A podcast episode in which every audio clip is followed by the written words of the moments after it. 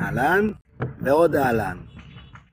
שלום לכולם, באתי לתת את הלייב שלי, את הלייב של היום, והנה אני איתכם, ולאט לאט אה, חבר'ה מתקבצים,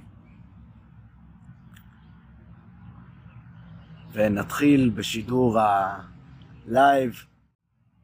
וכמו תמיד, אני אתחיל קודם כל בלהגיד שלום לחברי קבוצת האמת הנצחית של הטראנס, קבוצה מדהימה, מעוררת ומתעוררת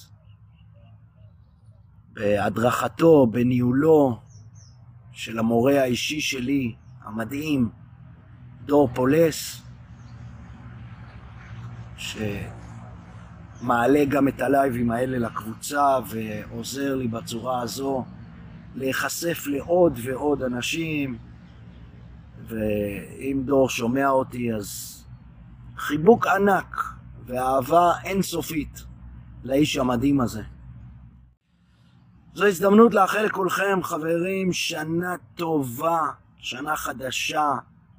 כמו שאני אומר, תכלה שנה וברכותיה, תחל שנה חדשה וברכותיה הגדולות יותר. אז באמת, שתבוא עלינו 2021 טובה ומעוררת ורוחנית. ו-2020, וואלה, הייתה מאתגרת. מאתגרת מאוד, נכון, נעמה יקיר, יקירה שלי? אין על דור. אין על דור. ואני רוצה להתחיל אה, את הלייב של היום, וקודם כל אה, באמת להזכיר שהלייבים האלה הם באמת אה, צורת ההסתכלות האישית שלי, הפרספקטיבה האישית הסובייקטיבית שלי, והיא בהכרח לא נכונה יותר מהפרספקטיבה האישית שלכם, היא רק דרך נוספת להסתכל על הנושא שנקרא רוחניות, התעוררות, העצמה. ואם הדברים שאני אומר נוגעים בכם, מדברים אליכם, עושים לכם טוב, תאמצו אותם. ואם לא, זה רק שלי. דבר נוסף שאני רוצה להזכיר לגבי כל הנושא הזה של ההתעוררות, שאני בעצם ממקד את הלייבים האלה למה שנקרא המתעורר המתחיל.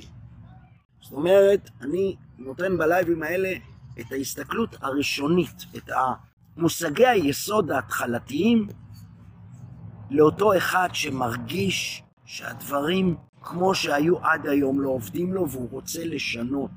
הוא מתחיל להתעורר והוא יודע איך, ואני אחזק אותו, או שהוא לא בדיוק יודע איך, והוא יקבל פה רעיונות להסתכלות, להסתכלות על הנושא הזה של התחלת ההתעוררות, אבל קיבלתי היום שיחה מדהימה עם uh, בחורה מקסימה בשם עלמה אביבית, בדרך כלל היא ב... בלייבים האלה, בטח היא תראה את זה בהמשך, ששאלה אותי למה אני מגדיר את זה כמתעורר מתחיל. בצורה הזו אני בעצם קצת מתייג את עצמי ומנפה. ועניתי לה, ואני רוצה גם להגיד לכם, אין באמת דבר כזה מתעורר מתחיל או מתעורר מתקדם. אנחנו בכל פעם מחדש נרדמים, במרכאות, ומתעוררים מחדש. ונרדמים ומתעוררים. כולנו בעצם מתעוררים, מתחילים בהסתכלות שלי, וכולנו בעצם מתעוררים ותיקים. אנחנו תמיד ערים. תמיד היינו ערים. רק לא תמיד היינו ערים לזה שאנחנו ערים. המטרה בעצם של אותה התעוררות, של הרוחניות, המטרה הסופית, היא להרגיש טוב. כל הקבוצה הזו, והלייבים שלי, והלייבים של דור, נועדו כדי לשרת אותנו למקום של להרגיש טוב, שיהיה לנו טוב. אני מנסה ללמד לעשות את זה דרך הפיכת האוטומט, הדברים שאנחנו רגילים אליהם, שאנחנו עושים אותם באוטומט, לעשות אותם דרך מודעות, דרך הסתכלות, התבוננות, ואז בחירה מחדש. מה זה אומר בעצם? איך אנחנו עושים את אותה עצירה של אוטומט, של האוטומט שלנו? הסתכלות ובחירה מחדש. איך זה קורה? ואני בעצם מתחיל עכשיו בשיעור, בלייב. אני קורא לא, לאותה אנרגיה אוטומטית שנכנסת לתוכנו, עושה דברים בתוכנו, בנו, איך שהיא עושה, ולאחר מכן יוצאת החוצה וחוזר חלילה, אני קורא לזה מעגל יצירת ההוויה. מה זה אומר? איזה שם ענק ומפוצץ. מעגל יצירת ההוויה, שהוא בעצם תהליך מעבר האנרגיה, כמו שאמרתי, מבחוץ, פנימה ומפנים החוצה. בואו נראה איך זה מתנהל. ושוב, אני נותן, אני מדגיש שאני מדבר בעצם על אירועים או על אירועים חיצוניים או פנימיים שלא רצויים לנו. כי אירועים שכן רצויים לנו, אין מה לעבוד איתם. לא צריך להתעורר כדי לעבוד עם אירוע רצוי, עם אירוע משמח, עם אירוע אוהב, עם שלווה. אני רוצה להסתכל על מה קורה אצל האדם הלא ער כשקורה אירוע כלשהו לא רצוי. פיטורים, אכזבה כלשהי, מחלה לא עלינו, תשעה, פרידה, אירוע לא רצוי. כשקורה האירוע הלא רצוי, הוא עובר אוטומטית דרך הדפוסים והמיתוסים שכבר קיימים בנו, דור קורא לזה תוכנת הבסיס. זאת אומרת, התוכנה שנמצאת בתוכנו ששופטת ומתייגת את האירועים לנכונים או לא נכונים, לרצויים או לא רצויים, לטובים או רעים, בשחור ולבן. אנחנו אפילו לא מבחינים בזה. היא עוברת, האירוע, אוקיי? האנרגיה הזו שמייצרת האירוע, הנטישה, המחלה, הפיטורים, עובר אוטומטית דרך אותם דפוסים למחשבות. קורה אירוע והוא מייצר אצלי מחשבה. אם אני לא ער, המחשבה שלי, בעקבות אירוע לא רצוי, תהיה מחשבה לא טובה. מחשבה שלא משרתת אותי. מחשבה לא רצויה. קטר המחשבות יתחיל לעבוד ויגיד, אויש, אימא'לה, איזה באסה, מה אני אעשה עכשיו? למה זה קרה? האשמות. מה יהיה עם זה בעתיד שלי? דאגות, לחצים. והקטר של המחשבות מתחיל לרוץ באופן כמעט לא מודע, מה יהיה, איך יהיה, למה קרה, מה קרה, אוי, מה יהיה, מה אני אעשה עם זה. הקטר מתחיל לרוץ למחשבות לא רצויות, והמחשבות האלה מייצרות באופן אוטומטי רגש לא רצוי. עכשיו אני עושה את התנועה הזו כי אנחנו נוהגים לחשוב שמחשבות הן פה, באזור הראש, ב mind, והרגש נמצא פה, באזור הבטן, בית החזה, כל אחד לפי איך שנכון לו.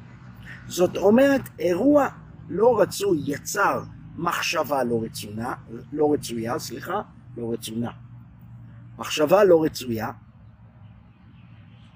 ומבלי לשים לב, שוב, באוטומט, המחשבה יצרה רגש לא רצוי. ועכשיו אני מרגיש לא טוב, תסכול, כאב, אם נטשו אותי זה יכאב, אם פיטרו אותי זה יתסכל אותי, אם הודיעו לי על מחלה מסוימת, זה, זה יבאס אותי, זה יכאיב לי. כל רגש לא רצוי עבר קודם כל דרך מחשבה לא רצויה, שעברה תהליך סינון אוטומטי ולא מורגש דרך הדפוסים שלנו. מה נכון ומה לא נכון, מה טוב, מה לא טוב, מה רצוי, מה לא רצוי. הרגש הזה, כשהוא נמצא כבר בתוכי, אוקיי? והוא לא רצוי הוא גורם לי להרגיש הרגשה לא טובה בהכרח. הרגש הזה בעצם מייצר לי, מקבע את החוויה שלי. אני כבר נמצא, רבותיי, כל הדברים האלה קורים לפעמים בשניות, בעשיריות שנייה. אירוע, דרך דפוסים, מחשבות, מחשבה מייצר רגש. לנו נראה שאוטומטית האירוע מייצר לנו רגש. אז זה נכון, זה קורה מאוד מהר, דרך המחשבות, דרך המיתוסים וה, ותוכנת הבסיס, היא אומרת לנו שהאירוע לא רצוי, הוא לא טוב, זה מייצר מחשבה לא טובה, שמייצר רגש לא טוב, לא טוב, לא רצוי, אוקיי? כך אני מגדיר את זה כאדם לא ער. והרגש הזה מקבע את המקום של חוויה. אני כרגע נמצא בחוויה לא רצויה. זו החוויה שאני חווה כרגע. אני חווה אירוע לא רצוי, משהו לא טוב. החוויה הזו מגדירה עבורי כרגע את מי שאני. אני כרגע מתוסכל. אני כרגע כועס. אני כרגע כואב. זה האוטומט. אני אעצור פה בשלב החוויה, או יותר נכון בשלב ההוויה הלא מודעת, אוקיי? הלא מודעת. שוב, אני מדגיש שאני מדבר אל אותו מתעורר מתחיל, או יותר נכון, אל האדם הלא ער שצופה באיך הדברים קרו לו עד עכשיו. כך הוא מתחיל. ההוויה הלא רצויה, ועל זה אני אדבר בלייבים הבאים, אולי בלייב הבא, דרך זימון לא מודע גם מייצר לנו שוב ושוב אירועים לא רצויים. אני אחזור שנייה על מה שאמרתי, על כל התהליך, על מעגל יצירת ההוויה. אירוע לא רצוי מייצר דרך הדפוסים, דרך תוכנת הבסיס, מייצר מחשבה לא רצויה. המחשבה הלא רצויה רצה בעשיריות שנייה אל רגש לא רצוי. הרגש הלא רצוי, תסכול, כאב, פחד, מייצר חוויה. אני כבר בחוויה, אני מרגיש שאני חווה משהו לא טוב. החוויה הזו בעצם מקבעת את מי שאני עכשיו. מי שאני עכשיו, ואת זה נלמד בעתיד הקרוב, מזמן לי אירועים נוספים מאותו סוג. אוקיי? האנרגיה שלי, של מי שאני עכשיו משתחררת ליקום, אומרת ליקום, תראה מי אני, היקום מחזיר לי באותה, באותו מטבע. על ידי אירועים לא רצופים נוספים מאותו סוג. על נושא הזימון נדבר בעתיד. כרגע אני רוצה לשאול אתכם, אותי, איך אני עושה לזה cut? אני רוצה לשנות את המעגל. בעצם זו התחלת ההתעוררות. כשאני אומר לעצמי, כשאני שם לב שאני נכנס לתוך לופ שלילי, ואני קודם כל שוב נותן דגש על המעגל, שימו לב אליו, אירוע מייצר לי מחשבה, מחשבות, לפעמים זה יכול להיות כל היום. אני יכול על אירוע אחד כל היום לטרטר לעצמי את המוח עם מחשבות לא רצויות, ללא הפסקה.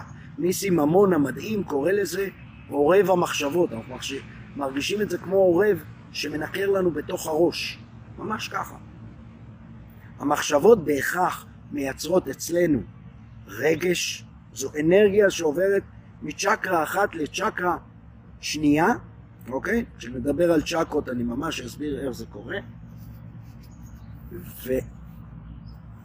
והמחשבות מייצרות לנו רגש לא רצוי, הרגש מקבע את זה כחוויה, אני חווה עכשיו חוויה לא רצויה, החוויה מגדירה את מי שאני עכשיו, וחוזר חלילה. ואני רוצה להפסיק את זה. אני רוצה ללמד דרך, הדרך שלי, לא רק שלי, כמובן. אני לקחתי אותה מאחרים, אבל אני רוצה לספר איך אני עוצר את זה. הדבר הראשון, הדבר הראשון הוא לשתות מים. אתם תנשמו בינתיים, קחו נשימה אחת טובה ואני אשתה לי שלוק. תודה. ואספר.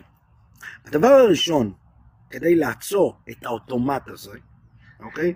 את הלופ הזה, הוא לזהות. פשוט לזהות. אני מזהה שאני בתוך לופ. אני מזהה שאני בתוך מחשבה שמייצרת רגש, שמייצרת חוויה, שמייצרת מחשבה, שמייצרת רגש וכולי. אני מזהה שלא טוב לי. אני מזהה, ממש, פנימית, אני מזהה שאני באירוע לא רצוי, עם עצמי. אני לא מדבר כבר על האירוע החיצוני, הוא נעשה. האירוע החיצוני קרה, אני לא משנה אותו, אני גם לא יכול לשנות אותו. אני קודם כל מזהה שהאירוע הזה יצר אצלי ריאקציה שלילית, ריאקציה שלא טובה לי. ברגע שזיהיתי את זה, בדרך כלל, שימו לב, בדרך כלל קל יותר לזהות את זה לאחר היווצרות הרגש. כי עד להיווצרות הרגש זה קורה מאוד מהר ומאוד אוטומטי.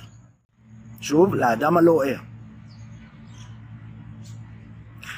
אני שם לב שאני מרגיש לא טוב.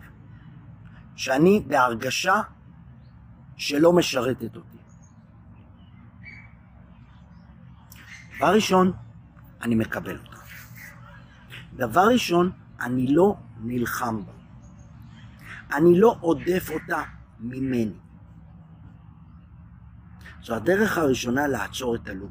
כי הלופ מאופיין בין השאר במאבק שלי, מאבק כמעט אוטומטי, אוטומטי בצורה מלאה, מאבק אוטומטי להדוף ממני את מה שאני מגדיר כלא רצוי לי.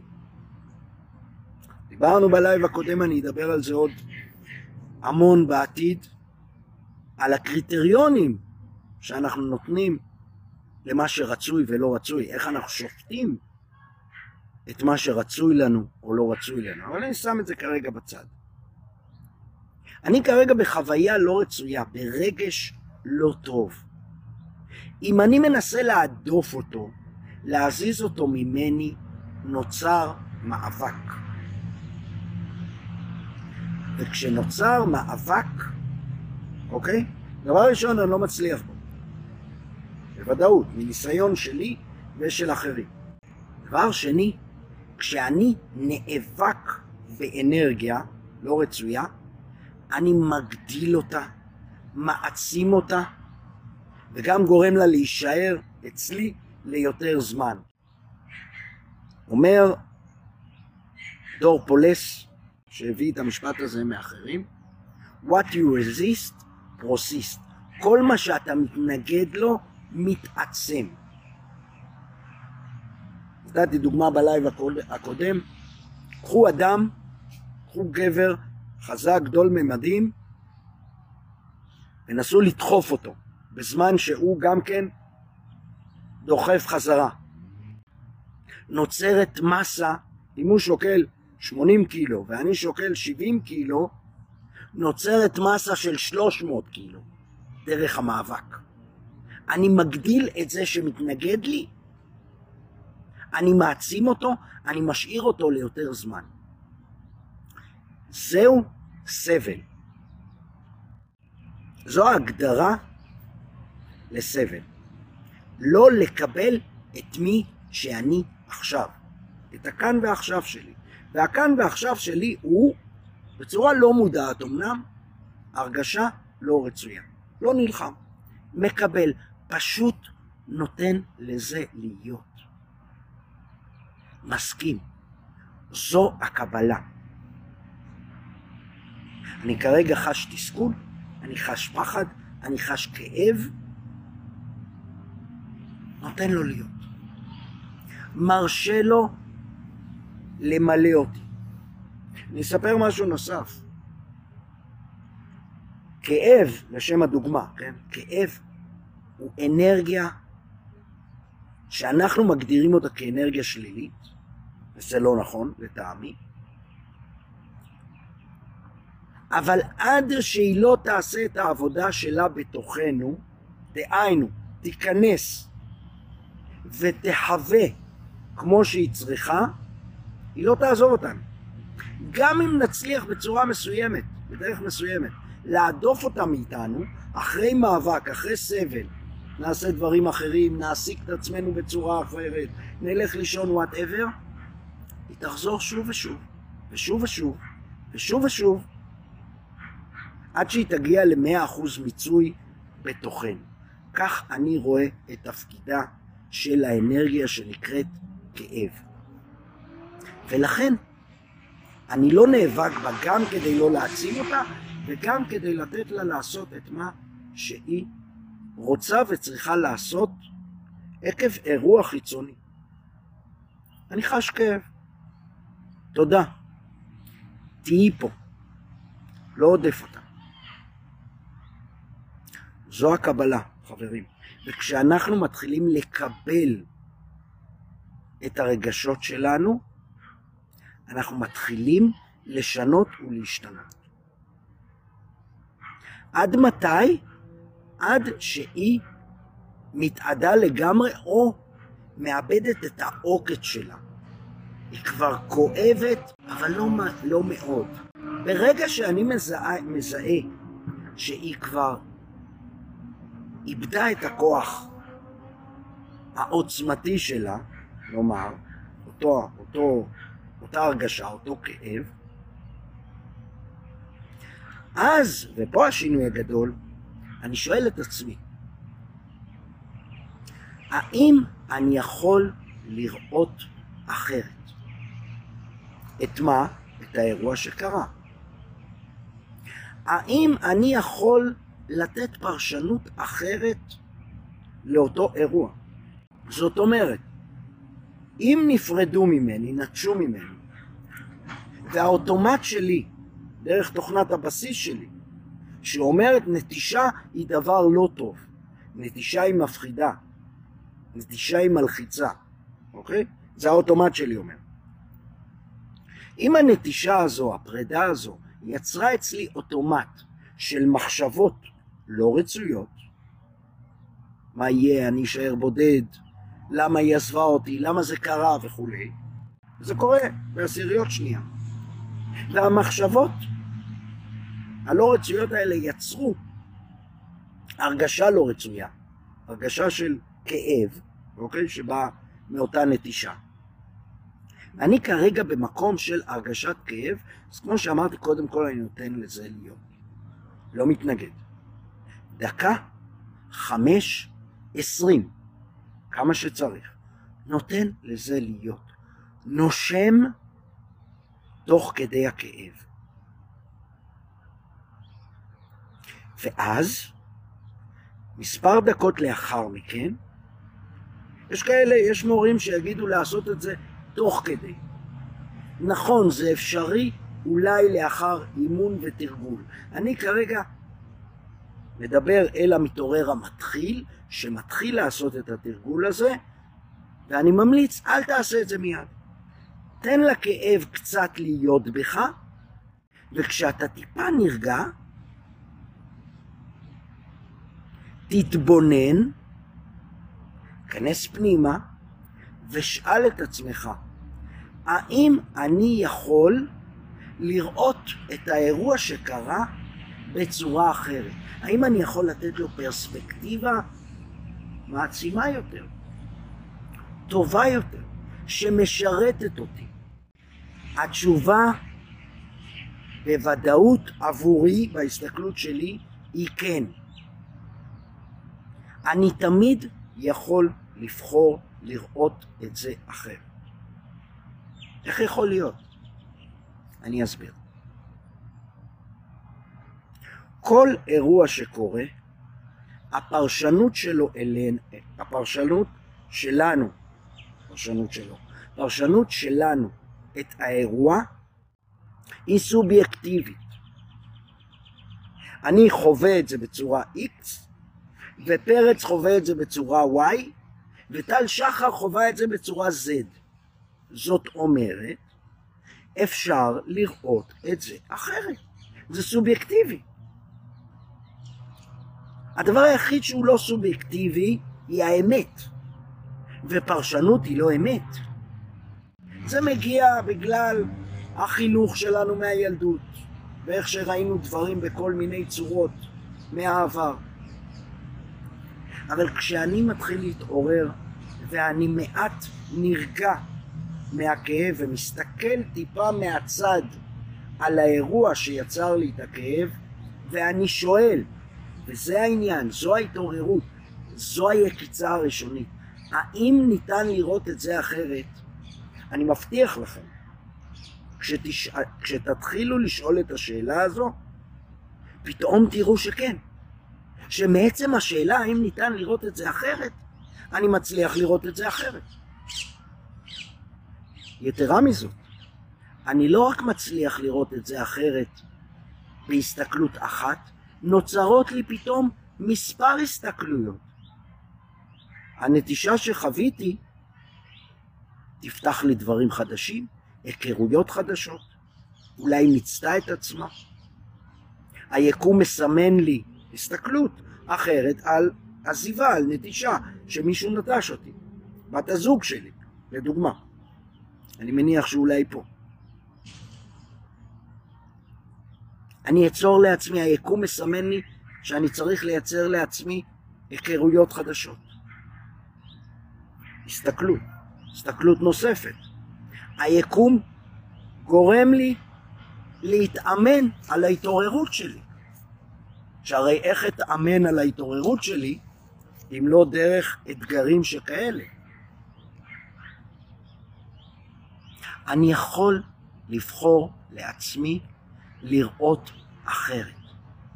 וכשאני שואל את עצמי, האם אני יכול לראות את זה אחרת? ומייצר לעצמי פרספקטיבות חדשות, מעצימות, משרתות לאותה, לאותו אירוע שקרה, אני מייצר קסם. קסם שנקרא בחירה מחדש. אני בוחר מחדש, ובכל פעם מחדש, להסתכל על דברים בצורה מעצימה. שאחרת, אם אני נותן לאוטומט לראות את זה כמו שהוא ראה את זה עד היום, זה עושה לי לא טוב, ואני רוצה להרגיש טוב. ריבונו של עולם, זה כל מה שאני רוצה בחיים האלה. פחות מעניין אותי אם אני אהיה עשיר, עני,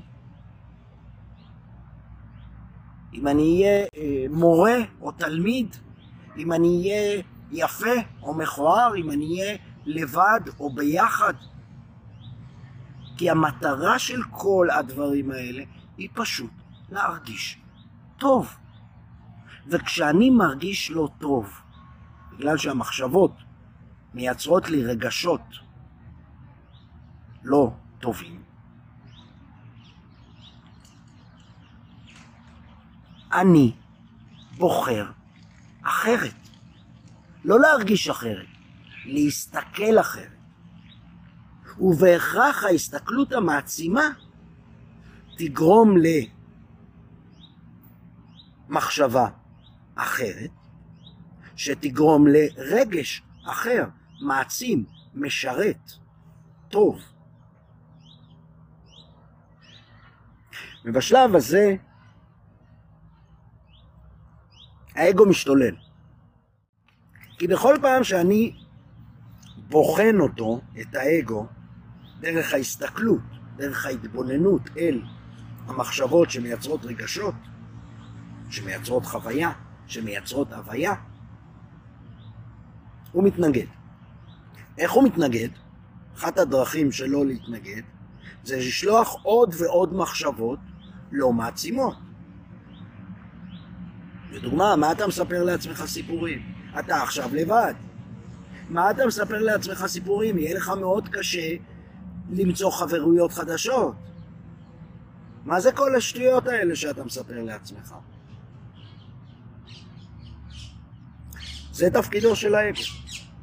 הוא מנסה להחזיר אותנו אל האוטומט, כי שם השליטה שלו היא חזקה. הוא יצרן האוטומט, הוא האוטומט. אבל תזכרו, הוא לא מי שאני. האגו הוא האגו שלי, אבל הוא לא מי שאני. וכשהאגו מייצר שוב ושוב וזורק מחשבות ל mind, לראש, מחשבות לא מעצימות,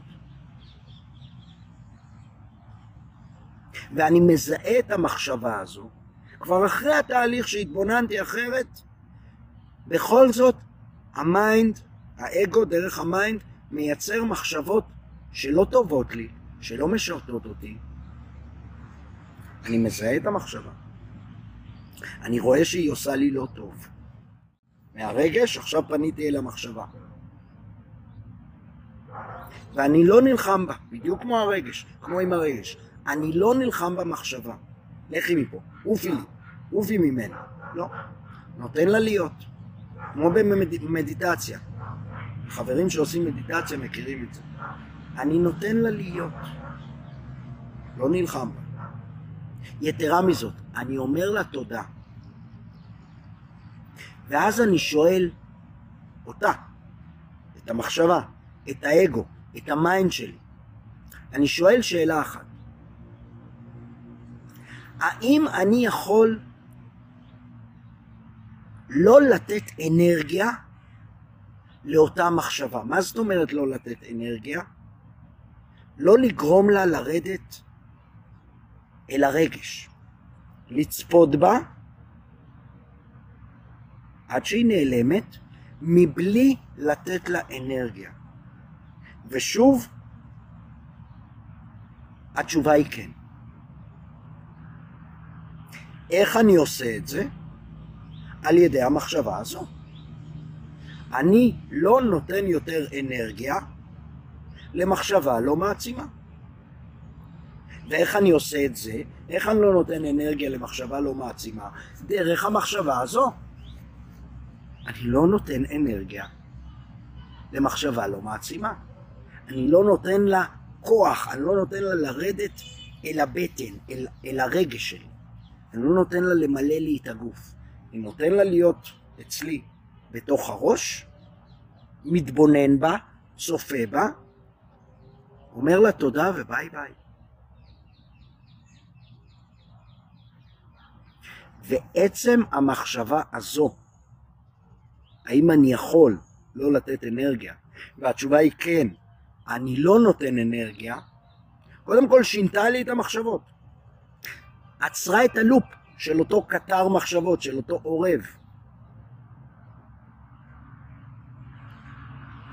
אני חוזר. אירוע לא רצוי מייצר לי מחשבה לא רצויה דרך האוטומט, דרך התוכנת בסיס, שמייצר לי רגש לא רצוי, שמייצר לי חוויה והוויה לא רצויה וחוזר חלילה. זיהיתי. זיהיתי במהלך היום שאני נמצא במקום כזה, בלופ כזה, במחשבות שכאלה, ברגש שכזה. אני מתבונן. אני קודם כל נותן לזה להיות. זיהיתי, נותן לזה להיות. לא נלחם, לא נאבק. בוא כאב, אתה רוצה להכאיב לי? תפדל. תפדל. תהיה. חש אותו, חווה אותו, לא נאבק בו. רגש הוא לאו דווקא אירוע לא רצוי בתוכי. אבל שם את זה בצד. לא נלחם בו. מקבל. קיבלתי? מעט לאחר מכן אני שואל את עצמי, האם אני יכול לראות את האירוע שקרה בהסתכלות אחרת, בהסתכלות שתעצים אותי? האם יש דרך? האגו יגיד, יכול להיות שיש, אבל אתה משקר לעצמך. שקר לעצמך. כי גם איך שראית את זה לפני זה, זה שקר. זה לא אמת, זה לא מי שאתה. למדת את זה דרך פרשנויות של אחרים. אז תבחר לעצמך פרשנות מעצימה להסתכל על האירוע. כל אירוע. מה, אפשר אה, אה, לחטוף סרטן ולהסתכל על זה, על זה בדרך מעצימה? רבותיי, מניסיון אישי לא שלי, אבל מניסיון אישי קרוב, התשובה היא חד משמעית כן.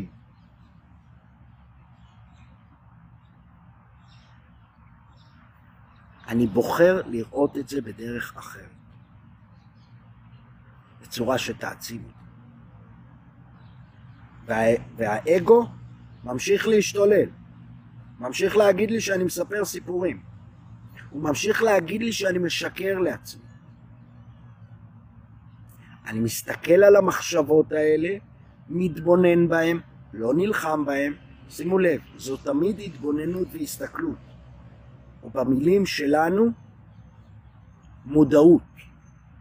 אני מסתכל על זה, אומר למחשבה הזאת תודה, ושואל אותה, האם אני יכול לא לתת לך אנרגיה, לא לתת לך כוח לרדת אל הרגש שלי? והתשובה בהכרח, בהכרח היא כן. איך? על ידי כך שאני בוחר לא לתת אנרגיה, ואני בוחר להסתכל על המחשבה הזו, לא לתת לה אנרגיה, זאת אומרת, לא לתת לה לרדת אל הרגש, פשוט להסתכל עליה, להגיד לה ביי ביי. על ידי כך שאני בוחר במחשבה שאומרת, אני לא נותן אנרגיה למחשבות לא מעצימות. האם הובנתי? בהכרח או לא? אני שוב חוזר ומזכיר, זו הדרך שלי להסתכל על הדברים. האם באופן קבוע אני פועל כך? לא. הרבה פעמים אני נכנע לאוטומט ולאגו, אבל הרבה פחות מפעם. וזה עושה לי מציאות, הוויה, חוויה יותר טובה.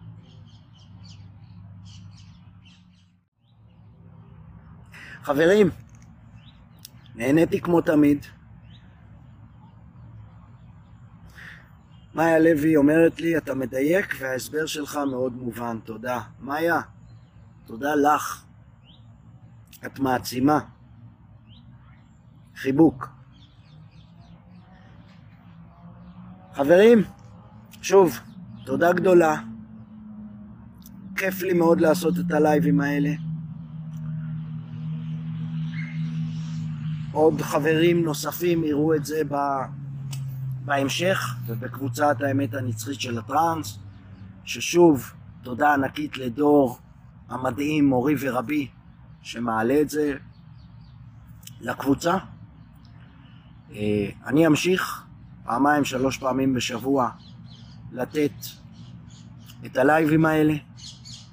אני אשמח לשאלות, להבהרות, להסתכלויות אחרות. כמו שאמרתי, ההסתכלות שלי היא לאו דווקא הנכונה, היא מעצימה אותי. קחו את זה אם תרצו, אל תיקחו אם לא תרצו. אוהב אתכם ואוהב אתכם כך או כך. תמשיכו להתעורר, תמשיכו להתאמן, תמשיכו להתעצם, ואני פה בשבילכם. שנה טובה וסופש מדהים. שתפו, כמו שאומר דור פולס, שתפו. ביי.